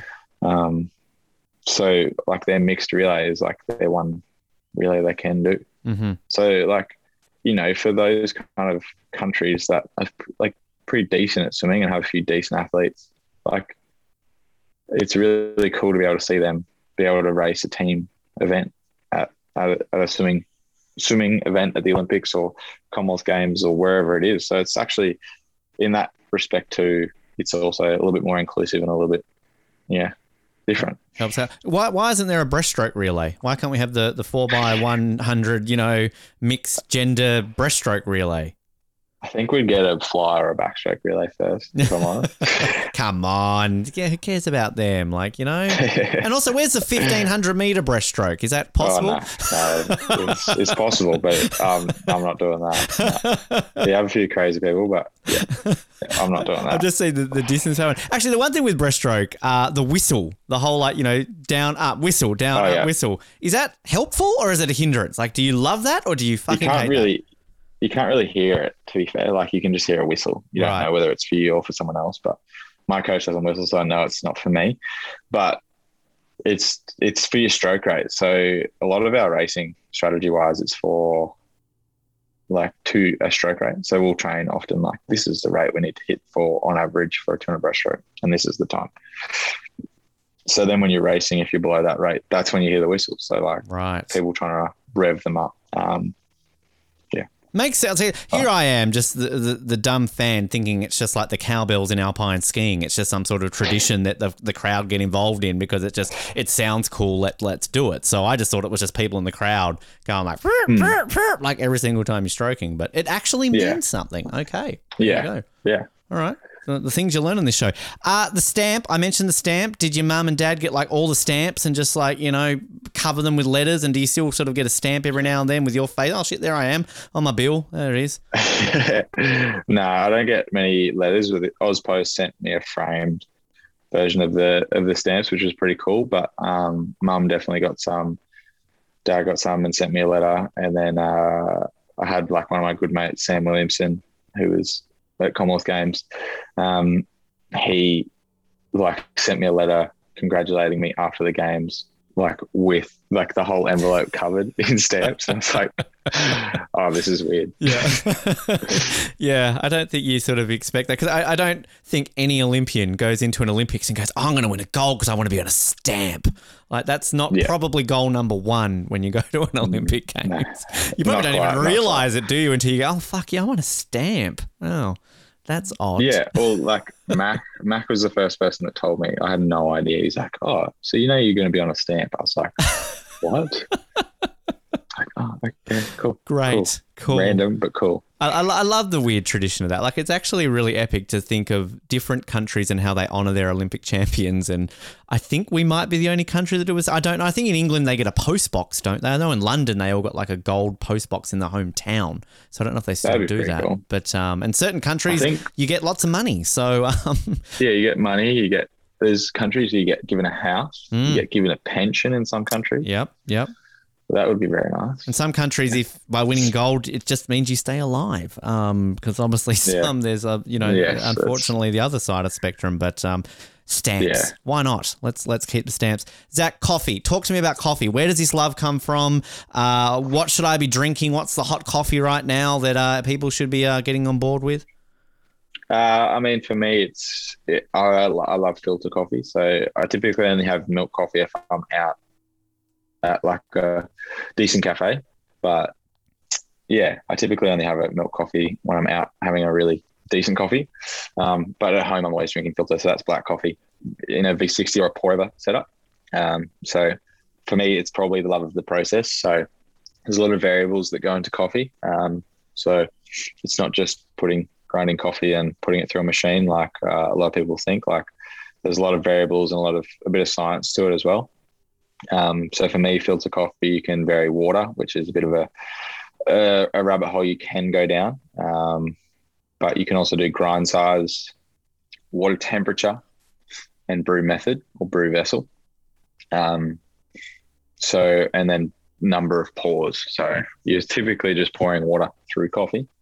That's the simplest version of it. Um, but the way you pour the whether it's number of pours, um, and the vessel it's in. So you can go from a cone dripper or a flat bottom dripper. Um, Sounds like a song. Wasn't that a Queen song? Flat bottom dripper. Uh, yeah, something like that. Flat bottom, flat bottom girls, isn't it? yeah, similar. You know, often confused. Yeah. and then you can also do temperature. Um, so for me, that's where the love comes out of that process and chasing the best cup. Um, I think like tasting really unique coffees all over the world has been fun. Um, I think part of it comes from out of necessity as you go through high school and the end of high school, like not sleeping too much and studying lots and training lots. Um, caffeine was definitely a necessity. And then you kind of fall into this thing of like, oh, I need to drink coffee out of necessity. And then I kind of was like, well, I want to make it worthwhile. I'd love to drink good coffee. Um, so I started with an AeroPress um, and then moved pretty quickly to filter coffee and a good filter setup. And then, yeah, and now I haven't really looked back. Like I love, I normally travel with basically a pouring kettle. So that's like a gooseneck kettle um, that I just pour boiling water into, uh, a grinder, a set of scales, a flat bottom dripper because it's metal, so it doesn't break. It's easy to travel with, and a whole heap of filters and all different coffees. So Tokyo, for example, I was pretty prepped, so I had all my coffee frozen in vacuum sealed bags, like Wow. twenty gram bags. So I had like.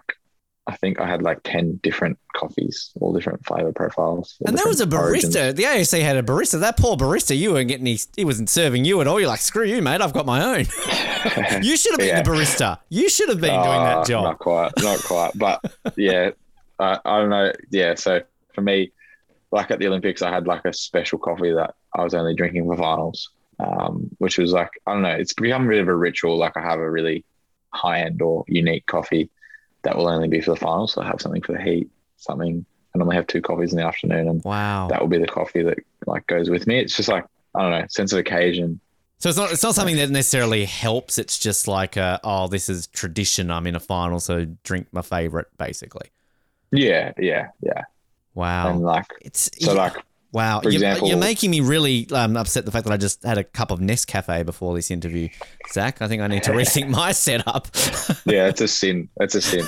Sorry, you can hang up now if you want to. I uh, you know, uh, moved up from international roast though, so I'll say Nah, that, fair enough. which which is good. Yeah, I think uh, there's an AFL player that does specialty instant. Oh, I can't Oh, remember his name now. I think he plays for the Demons. okay, right. So, Mack yeah, would like instant. Yeah, instant coffee is simply just freeze dried coffee. Um, for anyone that doesn't realize, it's just like a, just- either it's espresso. cheap and easy. That's just what I look at it. yeah. So typically, it's just a black coffee that's just freeze dried, so dehydrated under cold temperature under a vacuum. So, Um, so you're never caught dead drinking instant basically, unless it's like absolutely have to. Ah. Yeah. There's no other choice. I have um, they're, they're not very big in Australia, but they're massive in Japan. They have something called coffee parachutes. Basically, like you rip the top off and pour boiling water through coffee still, but Right. like they normally have nitrogen gas in them, so they last like two years. So I have like five or six of them in the car just in case. Just in Just in case. case, just in case we run into a situation where we have boiling water, but not, but not a, uh, not a reliable coffee source. You you Um, would have you would have my mum I never forget we you know just avid international roast connoisseur and we'd go out and we'd go to a cafe and you'd get proper coffee she'd have a sip of it, two sips in. Oh, can't wait to go home and have real coffee. It's like, Mum, you were drinking real coffee right now. This Yeah, is, yeah, yeah. you know, uh, the the other way around. But I, I love the, the the the subtleties of it and everything you can do it because it's just sounds Yeah. like something. I mean, I looked at your Instagram. You've got a whole section there just on on coffee love and everything. So you must be really easy to buy for Christmas. Then basically, people are just always buying you different coffee things. Oh, I mean, I'm fairly eccentric too, though. I guess so. I have like niches. I guess I'm very Mac. Mack. Mack calls me the king of niches. He just loves that I like fall into a niche, and that's I go down a massive rabbit hole. But coffee's oh, been one of podcasting's for you, Zac. Podcasting is for you. Trust me. yeah, coffee's coffee's one of them where I've gone down and really stuck to it. Um, because I found more and more nuance, and the industry is really developing. So, for example, like something that like has I've had exposure to over the last year, two years is um something called infused coffee. Okay. So it's been happening a lot in wine. So coffee is actually a cherry. So and the way they get that cherry off the coffee dictates a lot of the flavor to the final cup. So you can do everything from just simply washing it off. Um, you can ferment it off, basically in sunbeds. You can put it in a cold chamber. You can. One of the ways they're doing it now is with rice yeast Wow. um, those kind of things. Um, so, like, yeah, the way you get to the final cup dictates a lot of the flavor. But the infused coffee kind of piggybacked a lot of what wine's been doing for a long time is like basically getting the yeast that they ferment it with and pre fermenting that with, say, peaches, passion fruit, strawberry, cinnamon. Really acidic um, is what they've tried a lot of because I think there's a fair bit of without going into too much detail, a lot of what your palate is. Oh, Joel, this is fascinating, Zac. Bug of the Olympics. This is uh, let's uh, welcome to off the coffee pot right now with Ben and Zac. This is fun. yeah. So it's like, yeah, a lot of your palate is dictated by acid um, and uh, those kind of things. So, yeah. So for me, that's been really interesting and like introducing people to those things. And they're like, this doesn't taste like coffee. Like, Yeah. We're in Sydney for Duel in the Pool, um, and we went out to a place called the Chinese Country Club. It's amazing little cafe that's just like espresso filter, high end stuff, but like then a clothes shop. Like it's really cool. Most comfortable couches ever too as well. So anyone in Sydney, just make sure you go have a look there and and um, stop by. But they have what they call a reserve menu, which is frozen coffees, and I knew they had brute coffee there. Um, and he recently did a peach infusion that was all sold out. Wow. They took like Mack and a few others there, and was like, "Try this. It like will blow your mind." And he was like, "Oh, it tastes like warmed up iced tea, like peach iced tea." He was like, "This doesn't make sense. this is coffee." And I think that was one of the one of the things that pushed him over the edge to to uh, get a filter set up. But you know, like we did the same thing in Paris, where like we were out with a few people like Emma Cody, Mack, Zac Incerti, and like they had there was a place called Motors, and I knew they had some decent reserve filter menu, and again frozen coffee. Um, that's frozen, and then you just brew it uh, frozen when it's like peaked, and they just like were like this. It tastes like lemonade. It's like it's like so. There's like a lot of nuance in coffee that you know that people don't realize that there is the ability for coffee to taste really unique um, and really different. So it's not that's that probably taste, basically, that everybody associates it with, right? yeah. Sometimes the burnt acrid chocolate dark, Yeah. really dark. Like typically all coffee tastes has some chocolate notes in it, um, whether that's milky or chocolatey or etc. But yeah, like you can have the nuance of a really light roast um, that tastes really fruity to really Vegemite, like really fermenty stuff. So Fascinating. There's, there's a real broad spectrum, and it's it's something that's fascinating to me. And Yeah. I really like drinking diverse range of coffee. So I do freeze a lot. So I probably have about two kilos frozen. Um, Freezer's just always full of coffee, by the way. Where's the chicken? Don't know. Yeah. Behind the coffee. Uh, in like in like um 20 gram tubes. All like I bought a label maker after this year. I was like, "Oh, I need to stop writing handwriting at all. I need to like get Oh, a. any excuse for a label maker. Don't, you've sold me now, Zach. This is like I, I'm unreal. always on board for a label maker. That's fascinating. So fascinating. That's that's absolutely critical. I mean, the obvious question: Would you start your own roast, or would you start your own like uh, coffee shop? Maybe we'll see. Uh, maybe by the time this airs, I might have something on the go. But um, yeah, we'll see. We'll see what happens. I think like I'm doing some some uh, what do they call it? Reconnaissance. Mm-hmm. Reconnaissance. That's the word.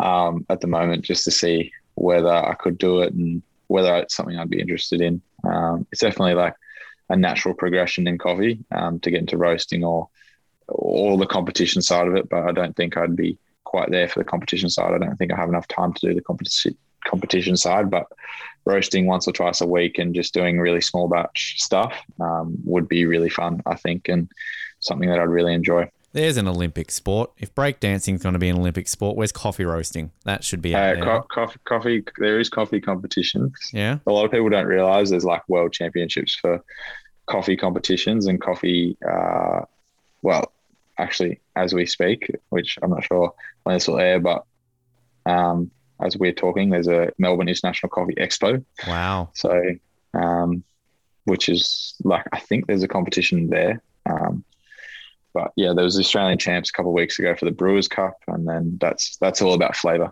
Um, so trying to get the best expression Well, of coffee. how how many Olympic champions have gone on to be world champions in coffee? I mean, there's a goal, Zac. Just saying, you could be the first. You know. uh, I think I think it almost takes just about just about the same amount of work on a world championship brewer. Um, I met the guy not that long ago that got fourth in the world, and he was such a such a cool guy, Carlos, who works for Toby's estate, and yeah, the the amount of work that he said they went into it before and after work whilst working full time, and then also like um, the the expense and everything that to get over there um, is is uh, pretty mind boggling. Like I think he said they shipped 300 kilos of water, Three. wa- Wow. Okay. Jeez. just water. So Just like, water. Before, before, like just because they knew that that was the water that like was perfect for the coffee. Like That's incredible chemistry. that they have to. Wow. Jeez. Zac, you, you need that's to start a podcast on this. I, I, I'm, I'm, I'm hooked listening to this. This is like just a different. And again, I'm not going to drink my Nescafe after this interview. I'll um do something a little bit different with that. Um, we're going to wrap up. You're in Hobart. You should I'm in uh, Hobart. go to um, born in Brunswick. Born in, I think I know where that is. I've North Adelaide. Yes, because I was going to ask you, was there a good coffee in Hobart? Because uh, you know, Down the street, I can't remember the name of it. born, Down the street from there, there's another one. It's just a little hole in the wall. And it was really cool barista.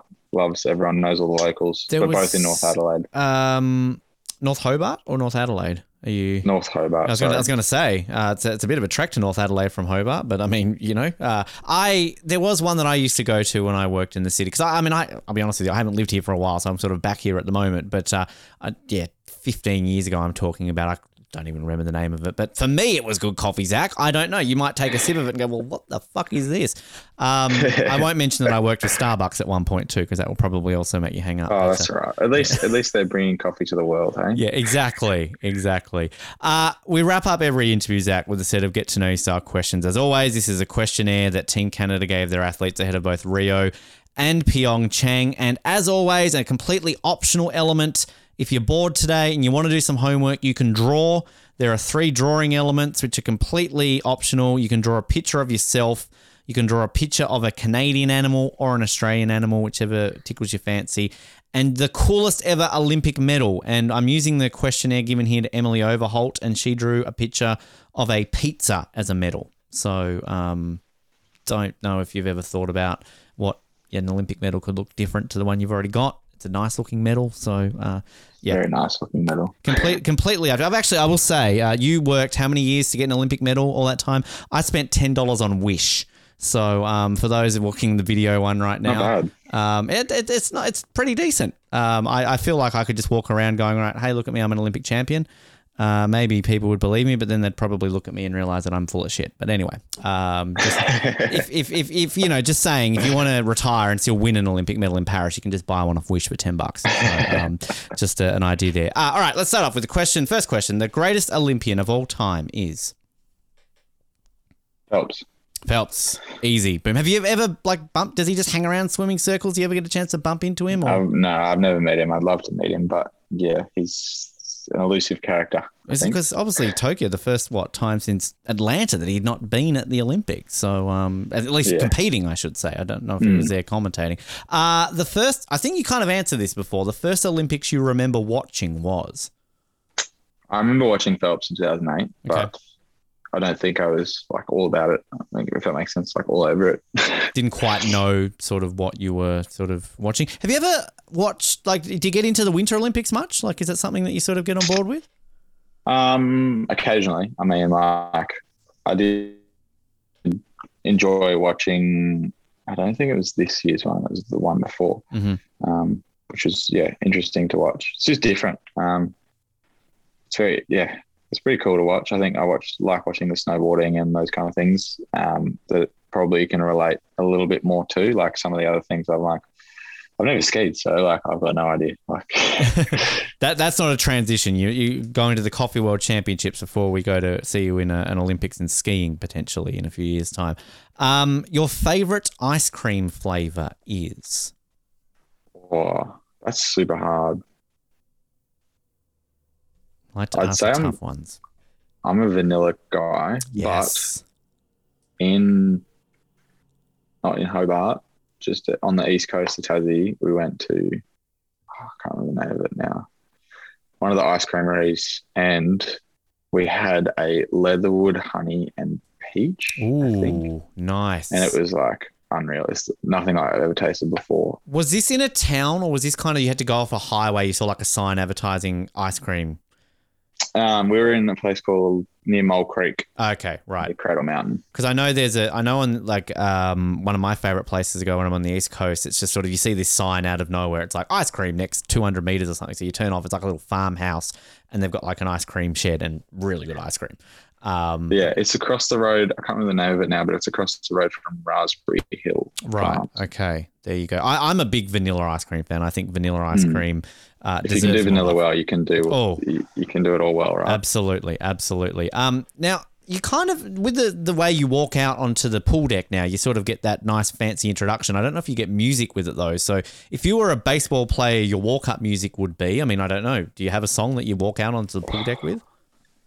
Uh, I think it varies each meet. I think like before the Olympics and a lot of this year, I was a lot into like Kanye West and like um, No Church in the Wild with his Mhm. Jay Z album. But then like I think later in the year, I got into Childish Gambino, a song called Bonfire, which is just like if anyone knows that song, it's quite aggressive. Okay.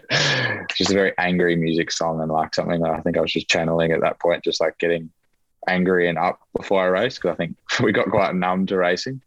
Um, so yeah, those it, it just varies. I I was thinking when you said bonfire, I was thinking of that knife party song that they use in Breaking Bad. That everybody hates that scene. Uh, I I fucking love that scene, but uh, different different genres of music there. Uh, in a movie about your life, who would play you? Oh, that's a tough one too. Hmm. Um, I don't know. I don't know many actors to be fair though. Yeah, you can play yourself. What's his name from? No, no, no. it's a hard no. Um, what's his name? He's in Looper, the main character in Looper. Oh, um, yep, yep. That guy. that guy. Him or um, the Rami Malek. Oh yes, that's a good one. Rami, Ma- yeah, I can see that. Um, trying to see here if I can just, uh, you know, this is the joys of podcasting where I could probably edit this out, but I'm not going to because I'm lazy. Um, Looper, Joseph Gordon-Levitt. That's the guy that we are all thinking of right now, of course. Oh, or Bruce Willis. I mean, maybe Bruce. No, no not quite going that okay, we're good. Yes. uh, your guilty pleasure snack is, and and don't say coffee because that's not guilty. You, you're proud and out with that one. I'm a big fan of croissants, like a croissant, a good croissant at a cafe, or a, the in Brizzy. There's pla- there's something called Holy Crumpets, and they're like crumpets like the size of a piece of toast, but like Nice. thick as two pieces of toast. They're unreal. That sounds good So- to me. Yeah, one, one of those two things would probably make guilty pleasure. But actually, in Hobart, uh, in Launceston, there's a place called bread and butter. Okay. I don't often Really, frequent really. that city because as a southerner, we don't often go north much. Um, but I, if I'm there Very for good. Uh, reasons against my will, I will check it out. Uh, Yes, had a walnut croissant from there, which was nice. unreal. Had you been to Tasmania before, or was it your first time visiting? First time, which was awesome. Loved it. and which, which- this is a thing I love about people coming here now. Because ten years ago, you'd say I'm from Tasmania, they'd scoff at you. Ugh, why would I go there? Now it's like everybody's wanting to come here all the time. It's like it's it's strange to have people actually wanting to come here. So um, yeah, it's a. I guess it. I don't think it's for everyone. though. to be fair, like I think if you're if you like the big cities, I Mm. don't think it's for you. Mhm. But if you enjoy the countryside and enjoy seeing farm to table produce, um, and the ability to go see the farm or drive past the farm, or sometimes have like farm sheds where you can go in, um, that is what it's all about. exactly. Did you do Mona? I'm guessing you did Mona. Yeah, yeah. I'm not gonna lie, I was a little disappointed with Hobart. oh, Hobart. really? Oh, with general. Hobart Like, in general. really- okay. I really enjoyed the rest of Tassie, but Hobart were like, oh, we could have probably spent less time here. And can I ask what it was, particularly about Hobart, that you didn't enjoy? I don't know. I don't want to offend the Hobart. It's all right. audience right. either. Both of us are listening. It's all good. We're here. Uh, I've, I've spent my entire think- life being mean to my home city, Zac. So you're not going to offend me. It's all I good. think it was just like for me, for example, here's an example first. Sydney is a big city. Yep. Melbourne is a big city, Mhm. and they're not trying to be a small town. Hobart was trying to be a big city, but it's a small town, That's like a small city. I, I and I would agree with that because it's it's the Mona effect, Zac. I would just say that, and the fact that I mean, I was living away for a few years, and you come back and you literally go into places, and you're like, why do I feel like I'm trying to be in Melbourne right now? This doesn't Yeah. feel right, and it's never always been like this. So Yeah, it's um, I, I, I did a enjoy good it. summary. There's some good, good, good, good spots definitely there, but I think like I couldn't. I don't know if I could see myself living there, but I could see myself living like Bicheno or Oh yeah, those those kind of places are really really beautiful and and like got enough there that you can you can live. it's uh, Shane, Gould lives uh in Bicheno. I didn't know if you- Yeah, yeah. if you're caught up with Shane, is that like a thing, like Olympic gold medalist to Olympic gold medalist? Go rub shoulders with her. She's a Survivor player now, of course, Survivor winner. So uh, maybe she's forgotten her Olympic roots. Um, your the most recent TV show that you binge watched is I hadn't watched Big Mouth until recently, it's good, isn't it? which was quite good to watch. Yep, Yep. very funny. Um, obviously, I've been keeping up with House of Dragon and the Lord of the Rings prequel, Mhm. so that's been a lot on my plate as it is. So you know, there's a couple of hours a week already. Yeah, there's there's always so much, so isn't it? It just never ends. It's, you, you think you've caught up on something, and then something else comes on, and you're just like, oh god, like Yeah, and then my partner, she she's hasn't seen Vampire Diaries. and I've like watched it wow. a few times now. I So um, I was like, oh, I think we should watch it again. See, this is where I um on one of our other podcasts we do, we just finished covering Lost, and I'm a big E Ian Somerhalder fan, and I actually had a, a Boone from Lost T-shirt. So if I'd have known that, could have been sitting here with a Boone Ian Somerhalder shirt there to the, the Vampire Diaries love going on there. Never thought I'd wear that on off the podium. Um, what is your biggest fear in life? Oh, let's get deep here, Zac. Your biggest fear in life. Um, I think my biggest fear in life is regret. I think, and the it's pretty deep, I guess, and philosophical. Like the regret that I won't live life to the fullest, and I often find myself itching if I'm just sitting at home doing nothing. Like I find myself itching to get out and do something, and not necessarily conquer the world, but get out and and do something. Um, so that's probably my biggest fear. I, this episode has gone a lot deeper than I thought it would be, so I think you're, you're on the right page there. Um, growing up, who was your favorite sports team? Oh.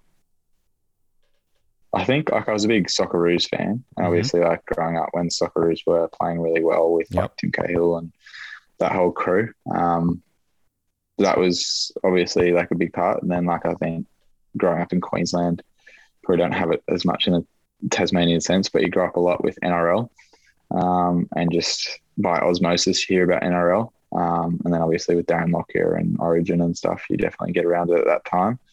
Um, and I think I followed a lot more I followed a bit of AFL because Dad was from Victoria. Um, Who's his so- team? Who's his team, Zac? you don't want to know. That. Yeah, I do. I do. I definitely do. Who's a Collingwood supporter? Oh well, uh, Yeah, that's, see, I uh, told you yep. you Thanks for joining us, Zac. Uh, as a Carlton supporter, I'm still very dirty over that one point loss recently. So, um, Yeah. Well, You the the my uncle he's a he's a Carlton supporter. Oh, your uncle's a smart man. are there you go. Carlton supporters, but then my granddad was a Geelong supporter, and so was Ah. my auntie. So Okay, there's a full spectrum down south, it's um, in Victoria. definitely that way. So you don't then transition over to like the Lions or something when you're in Brisbane, or is it? I've been following the Lions a bit, and was lucky went to the Lions Richmond game. Um, Nice. which was really really really cool to see. Um, yeah, I, awesome. I, I lived in Brisbane for a little bit, um, and I went to a bunch of Lions. I actually got more on the Suns train just because I, I liked Metricon, and I ended up somehow in the cheer squad, and it was just fun being with this sort of like group of people who. You know, you get there and you're like, oh, I've got a confession to make. I'm a Carlton supporter. I'm like, that's right. I'm a Sydney supporter. She's a, you know, Geelong supporter. She's a St Kilda supporter. We're here because we're supporting our team and we want this to work on the Gold Coast. So it's kind of like a nice little community atmosphere on like a, a bigger scale. So um, I, I, I love the, the what they do with football in both Brisbane and the Gold Coast. It's uh, it's better than it's not as good as Melbourne, but it's probably the best I've experienced uh, outside of, of Melbourne. Yeah, yeah. It's just different, I guess, because in Sydney you have a lot more NRL supporters and and cricket. Um, I guess the AFL probably don't get as much love in Sydney, but they do have two teams now, and they have a team in the grand final. So hopefully that will progress them a bit more. And obviously the Lions and the Suns are getting better and better each year, and the Lions definitely re-sparked that that AFL in Queensland. You would have been what like two or three when they were doing the three peat, right? So I don't think you'd probably Yeah. remember that. I, But, um, I, I mean, I remember after that, like Michael Voss and Jack, Mm. Jason Akermanis and those kind of those big household names. And you know, Yep. it's funny how it's all coming back though, like the mullets and the blonde Oh, hair and it's it's It's- weird. Have you attempted to grow a mullet? Said mullet and swimming. No, Is this like no. a thing? I mean, Matt Temple rocks up for a long time, but uh, yeah, I mean, nah, it's not as much. Stream, streamlining, I think, like aerodynamically, it probably wouldn't help underneath the uh, the, the old swim cap, maybe. Or Uh, I don't know. I just, I think, Just, I don't think. Cam Smith in golf has, has started them. Like it's just, it's it's insane how it's coming. Back. That's another story. Yeah. All right. Last question for you, Zac. What is one thing? I might know the answer to this. What is one thing you can't live without? I mean, I actually think I could live without coffee Okay. because when I was in Tassie, I was only having one a day, Oh, not unusual. usual cut four. down, Zac. Well done. Yeah, I did it. I did better and got, got rid of the headaches, got rid of the morning coffee headaches. um, so yeah, maybe coffee, but I think I don't know. I think I struggled without sun for a long time. I think that's something I would struggle if I went to Tassie. The the Queensland sun. Yes, and and and, and it burns you a little bit more down here because we're closer to the ozone hole rather than the humidity. Which when I lived in Queensland, God, it was winter, and people were like, "Oh, it's freezing." It's like it's 19 degrees and like 60 percent humidity. What are you complaining about? Spend a winter in Tassie and tell me what you think about cold then. Um, Yeah, Zac, yeah. it's it's been so much fun learning everything about your career and everything outside of it too. So fascinating. Could talk to you for so long about everything with that. If, if people want to follow you sort of between now, Paris, beyond, uh, Instagram, social media, do you, do you have a coffee blog? I mean, come on, I feel like you need to have something coffee related out there. Uh, not yet. We'll see. We'll see what happens over the next little while. But um, yeah, I mean, the best place is Instagram. That's where that's where most of my journey is published and most of my journey happens. And hopefully, I can get a few things off the ground and and get a bit more of that journey out there and and hopefully pursue a, few, a bit more of the passion outside of swimming as well. Well, we'll be keeping an eye. I've got to play this one more time because I never get a chance to do this. Basil, We can Come all on. go gobbledygook for Zac Stubbledygook. It gets me excited every time I hear that, Zac. Ple- absolute pleasure to have you on the show, mate. And we'll be uh, keeping an eye on between uh, now and Paris and beyond. And we'll get you back on with a couple more gold medals around your neck and a few more coffee uh, blogs and podcasts between now and then, too. Too easy. Thank you very much for having me.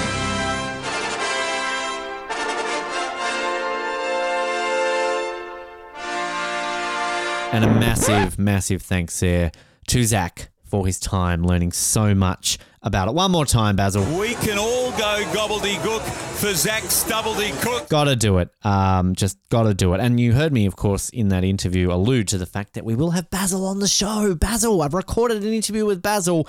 Uh, won't be for a couple of months yet, but get excited because that is coming, and we obviously talk a little bit about Zac Cook in that one. Stubletty Cook. We will have to try and remember that moving forward. It's not Stubblety Cook, Stubletty Cook. So just moving forward with that.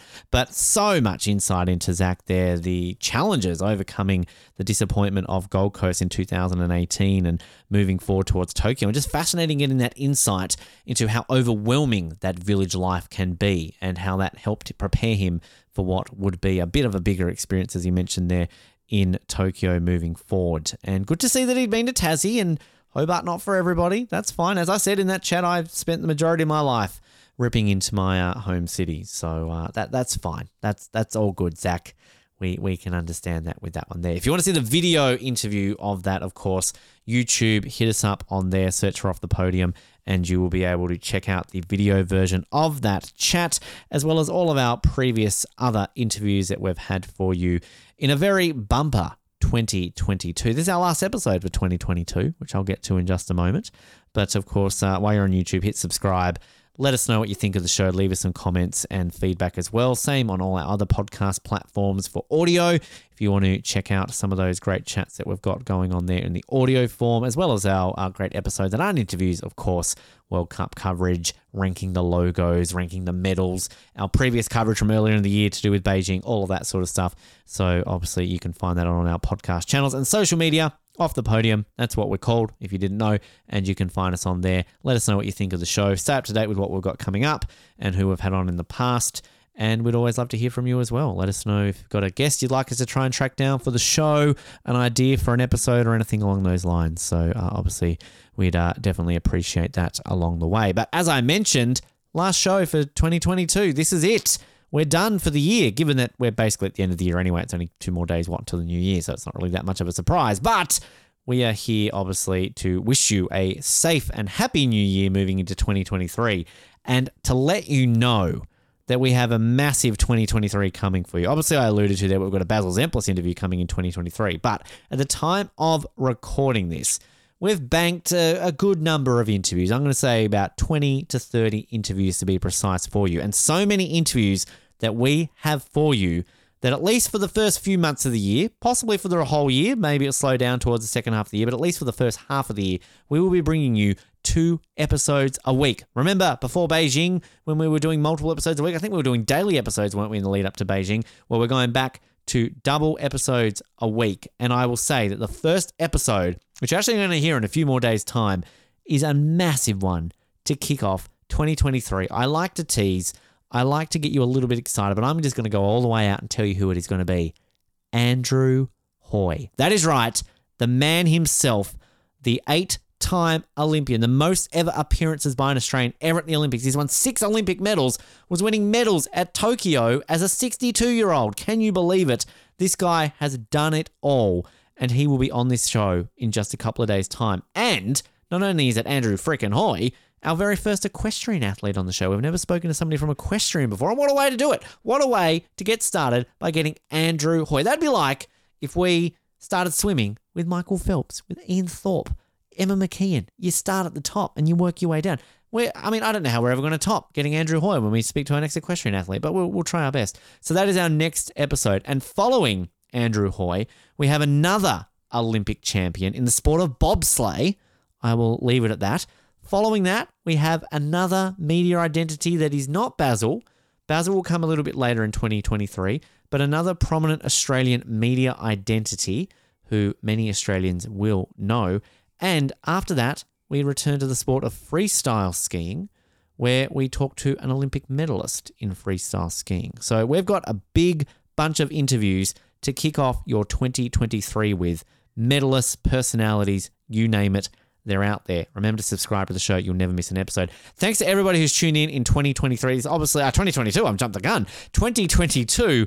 It's been a massive year for us here on Off the Podium. We had an Olympics to cover, of course. Remember Beijing? That was the beginning of this year, folks. Uh, obviously, a big thing for that. You obviously remember the World Cup because that's just finished for us there. But we became an award winning podcast in 2022. So we really need to thank every single one of you listening back in the early part of the year when you were voting for us. We really do appreciate that. And obviously, it means a lot to us to be able to do that. So I'm going to give you all a, a round of applause for that. So thank you very much to everybody involved who uh, voted for us and made 2022 such a big year, our biggest year yet here on Off the Podium, not only in terms of success, listeners, episodes, guests. We've had some amazing guests on this year, and uh, we obviously appreciate every single one of them for coming on in 2022 and every single one of you for tuning in to listening to us here on Off the Podium. Big year. And Commonwealth, I didn't even mention the Commonwealth Games. We've covered an Olympics, we've covered a Commonwealth Games, we've covered a World Cup. We've, we've covered everything. It's a busy year, 2020 22, and we've done it all. 2023, we've got some great interviews, as I said, great episodes. Obviously, we don't really have an Olympics next year. It's our first time in a couple of years we've not had an Olympic Games, but we do have a year preview to the Olympic Games next year. About a year before Paris, we will have a episode looking ahead to Paris. And one thing that I'm excited for next year is that we are looking at covering the Pan Am Games. Now, obviously a bit difficult for Jared and I, given that we're not in that part of the world, but we will aim to do some form of coverage. Maybe it's just Colin sitting there by himself for two weeks talking about the Pan Ams, but maybe similar to what we did with the Commonwealth Games, a couple of episodes here and there, and we'll do some form of coverage of that. And course, in 2023, there will be a bit of Olympic news happening because we will find out the host of the 2030 Winter Olympics will be decided in 2023. So we will, of course, come together to talk about whoever that will be. Will it be Vancouver? We'll soon see whether or not our two countries that we represent on the show, Canada and Australia, will be hosting an Olympics within a couple of years of each other, while uh, preceding Brisbane, of course, for 2032. Brand to come, 2023. I'm losing my voice. There's so much to get to. Thanks again for 2022. Looking forward to 2023. Thanks to Zac for his time today. Thanks for you, the listener, for tuning in. My name is Ben. This has been Off the Podium. Shout out to the Birmingham Bull. And as always, remember to go left.